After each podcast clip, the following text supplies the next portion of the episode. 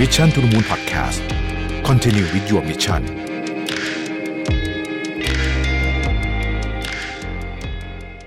สวัสดีครับ ยินดีต้อนรับเข้าสู่ Mission to the Moon Podcast นะครับคุณอยู่กับประวิทย์หานุสาหะครับ วันนี้อยากจะมาพูดถึงว่าอะไรที่ควบคุมไม่ได้ ก็ปล่อยวางเถอะนะฮะชีวิตจะได้มีความสุขมากขึ้นนะครับ ประสบการณ์เพิ่งเกิดขึ้น เมื่อคืนวันอาทิตย์ที่ผ่านมานี้นะฮะก็เลยมาเล่าให้ฟังสนุกสนุกแล้วกันนะถือว่าเป็นการเล่าสู่กันฟังนะครับ วันนี้ก็ไม่ได้มีอะไรเป็นสาระมากนะคือเมื่อคืนวันอาทิตย์ที่ผ่านมาเนี่ย บ้านผมเนี่ยไฟดับไปแปดชั่วโมง ตั้งแต่ประมาณสองทุ่มถึงไฟมาเกือบน่าสักตีสามครึ่งกว่าๆนะฮะ แล้วเพื่อนเช้าวันจันทร์เนี่ยเช้าวันจันทร์ปกติเนี่ยมันยุ่งมากอยู่แล้วแต่เช้าวันจันทร์เนี่ยยุ่งเป็นพิเศษนะครับแล้วก็มีงานสำคัญมาก ๆ ที่ผมต้องต้องต้องต้อง present นะตอนเช้าอะนะฮะกว่าจะได้นอนก็คือประมาณหกโมงอะนะฮะแล้วก็ตื่นประมาณสักเจ็ดโมงกว่าอะไรเงี้ยแน่นอนว่ามันเป็นวันที่แย่มาก very bad day นะนี่วันนี้เนี่ย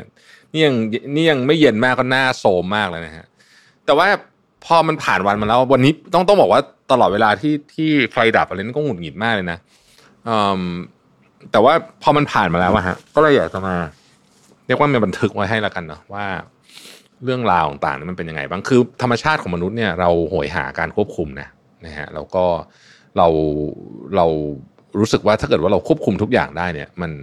มันจะทำให้เรามีความสุขนะครับ แต่ในความเป็นจริงเนี่ยเราควบคุมอะไรได้น้อยมากเลยนะไม่ว่าจะเป็นสภาพอากาศนะครับ ความคิดของคนอื่น อนาคตหรือแม้แต่เนี่ยไฟไฟฟ้าอย่างนี้เป็นต้นนะฮะ ซึ่งการพยายามควบคุมสิ่งเหล่านี้เนี่ยนอกจากจะเอาจริงเหนื่อยนะฮะมันมีแต่พลังลบนะเมื่อคืนเนี่ยผมก็โอ้โหแบบหงุดหงิดมากๆ มันร้อนมันโอ้โหแบบห่วงงานด้วยอะไรอย่างเงี้ยนะฮะเตรียมงานก็ยังไม่เสร็จคอมก็แบตก็จะหมดอะไรแบบนี้ไม่มีที่ชาร์จนะครับ แต่ว่าการไม่มีการควบคุมแง่ต่างๆ ในชีวิตจะช่วยให้เรามีความสุขมากขึ้นจริงหรือเปล่านะฮะ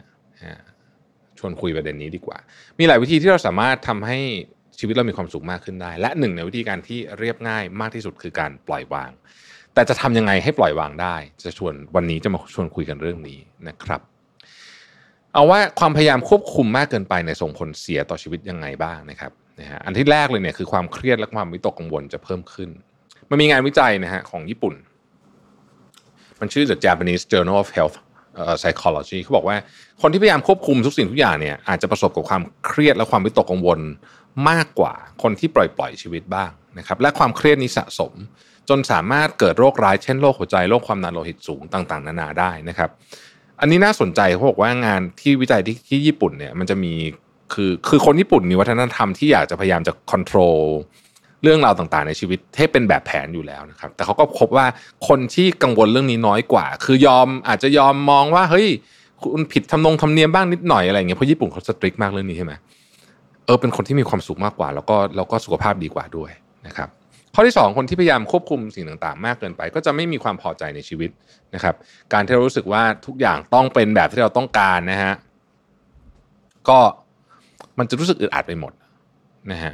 ความพึงพอใจในชีวิตก็จะน้อยลงนะรายงานจาก personality and social psychology bulletin เนี่ยบอกเลยบอกว่า คนที่มีความต้องการควบคุมสิ่งต่าง ๆ สูง โดยเฉพาะโดยเฉพาะนะการควบคุมมนุษย์คนอื่น เช่น ควบคุมลูก หรืออะไรเงี้ยเนี่ยนะ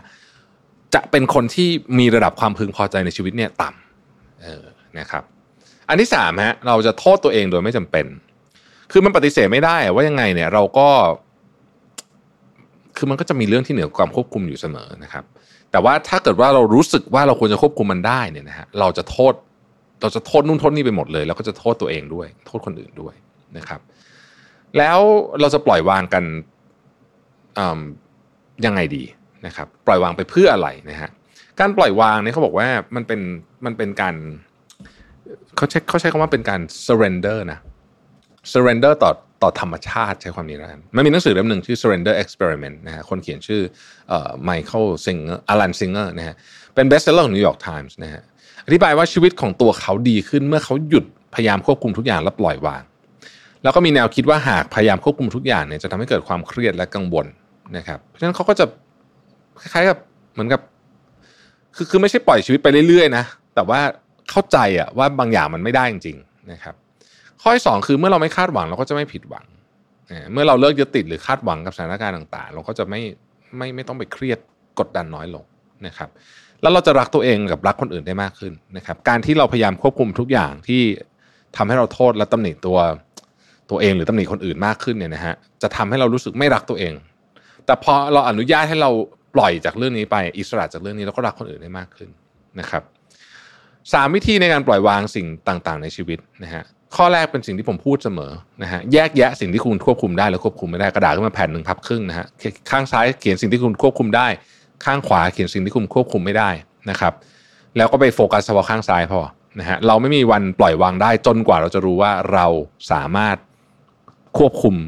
อะไรได้และควบคุมอะไรไม่ได้ และเราต้องการและไม่ต้องการอะไรในชีวิต ต้องตั้งคำถามภายในใจตัวเองจริงว่าเราต้องการอะไรกันแน่ ลองนึกด้านต่างๆดูของชีวิตที่ไม่อยู่ในความควบคุมของเรา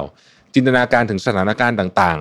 ๆ ที่เราไม่ชอบหลาย ๆ แบบ แล้วก็ลองดูซิว่ามันจะมันจะขนาดไหนกันเชียวโดยโดยส่วนใหญ่เราจะพบว่าเฮ้ยมันก็ไม่ขนาดนั้นหรอกนะฮะเราท้ายที่สุดแล้วเนี่ยไม่ว่าจะเกิดอะไรขึ้นเราก็จะโอเคนะครับข้อ 2 ไม่พอใจอะไรก็ให้จดลงไปนะครับ การระบายอารมณ์ด้วยการเขียนเป็นวิธีการคลายเครียดที่ดีมากเลยนะเวลาเริ่มเครียดจริงๆเนี่ยเริ่มเขียนนะครับฟรีไรติงเขียนไปเรื่อยๆนะฮะแล้วเราก็จะสามารถที่จะเห็นได้ว่าขอบเขตของความเครียดของเราคืออะไรนะครับข้อที่ 3 ให้คนรอบตัวและคนที่เรารักนี่อยู่เคียงข้างนะฮะสุดท้ายแล้วเนี่ยเราไม่จำเป็นต้องรับมือกับอารมณ์เหล่านี้ด้วยตัวเอง เรามี support system นะครับมาช่วยกันนะฮะเพื่อให้เราสามารถที่จะแบ่งเบาเรื่องพวกนี้ได้ เพราะเราไม่สามารถควบคุมทุกมิติของชีวิตได้ ความไม่แน่นอนเป็นส่วนหนึ่งของชีวิต อยู่แล้วนะครับ อันนั้นคือสาระที่ที่อ่านสคริปต์เอาแต่ว่าจะเล่าเรื่องจริงให้ฟังวันนี้ก็เป็นวันที่เป็น bad day เลย งานเมื่อเช้าผมก็เละ เพราะว่าผมนอนไปชั่วโมงกว่า แน่นอนว่าการ present ของผมมันก็ subpar เราใช้คำนี้แล้วกันนะเออต่ำกว่ามาตรฐานเยอะนะฮะแล้วก็น่าหงุดหงิดใจเป็นอย่างยิ่งนะครับเออแล้วก็มีโอกาสสูงที่ก็อาจจะไม่ได้งานนะฮะจากจากมันแต่ว่ามันโทษอะไรใครไม่ได้อะ ก็ไฟมันดับอะใช่ไหมแล้วผมก็ไม่สะดวกที่จะออกจากบ้านใช้คำนี้แล้วกันนะครับ ประตูบ้านเปิดไม่ได้มันเป็นประตูรีโมทด้วย แล้วก็หลายคนก็บอกทำไมไม่เป็นอ่าแล้วก็คิดคิดไปทำไมไม่ไปนอนโรงแรมคือตอนนั้นเอาพูดจริงนะเราก็ expect ว่าไฟจะมาเพราะว่าของมันเยอะมากตอนเช้าเราต้องใช้อะคือเราต้องสเตชันอยู่แล้วมันมีอุปกรณ์เยอะมาก ถ้าจะต้องขนอุปกรณ์ทั้งหมดนี้เพื่อไปพรีเซนต์งานที่โรงแรมเนี่ยมันคือมันเยอะจริงๆเพราะว่ามันคือโต๊ะทำงานผมทั้งโต๊ะ นะฮะที่มันมีอุปกรณ์มากมายหลายอย่างที่ไม่สามารถที่จะยกไปได้ ก็เลยตัดสินใจว่าจะอยู่รอ แล้วก็จากประสบการณ์ของเราคือมันไม่เคยดับนานขนาดนี้ใช่ไหมแต่ปรากฏว่ามันนานจริงนะฮะเกือบแปดชั่วโมงก็ มันก็ผ่านไปนะฮะอย่างมากที่สุดก็คือไม่ได้โปรเจกต์ซึ่งก็คิดว่าไม่ได้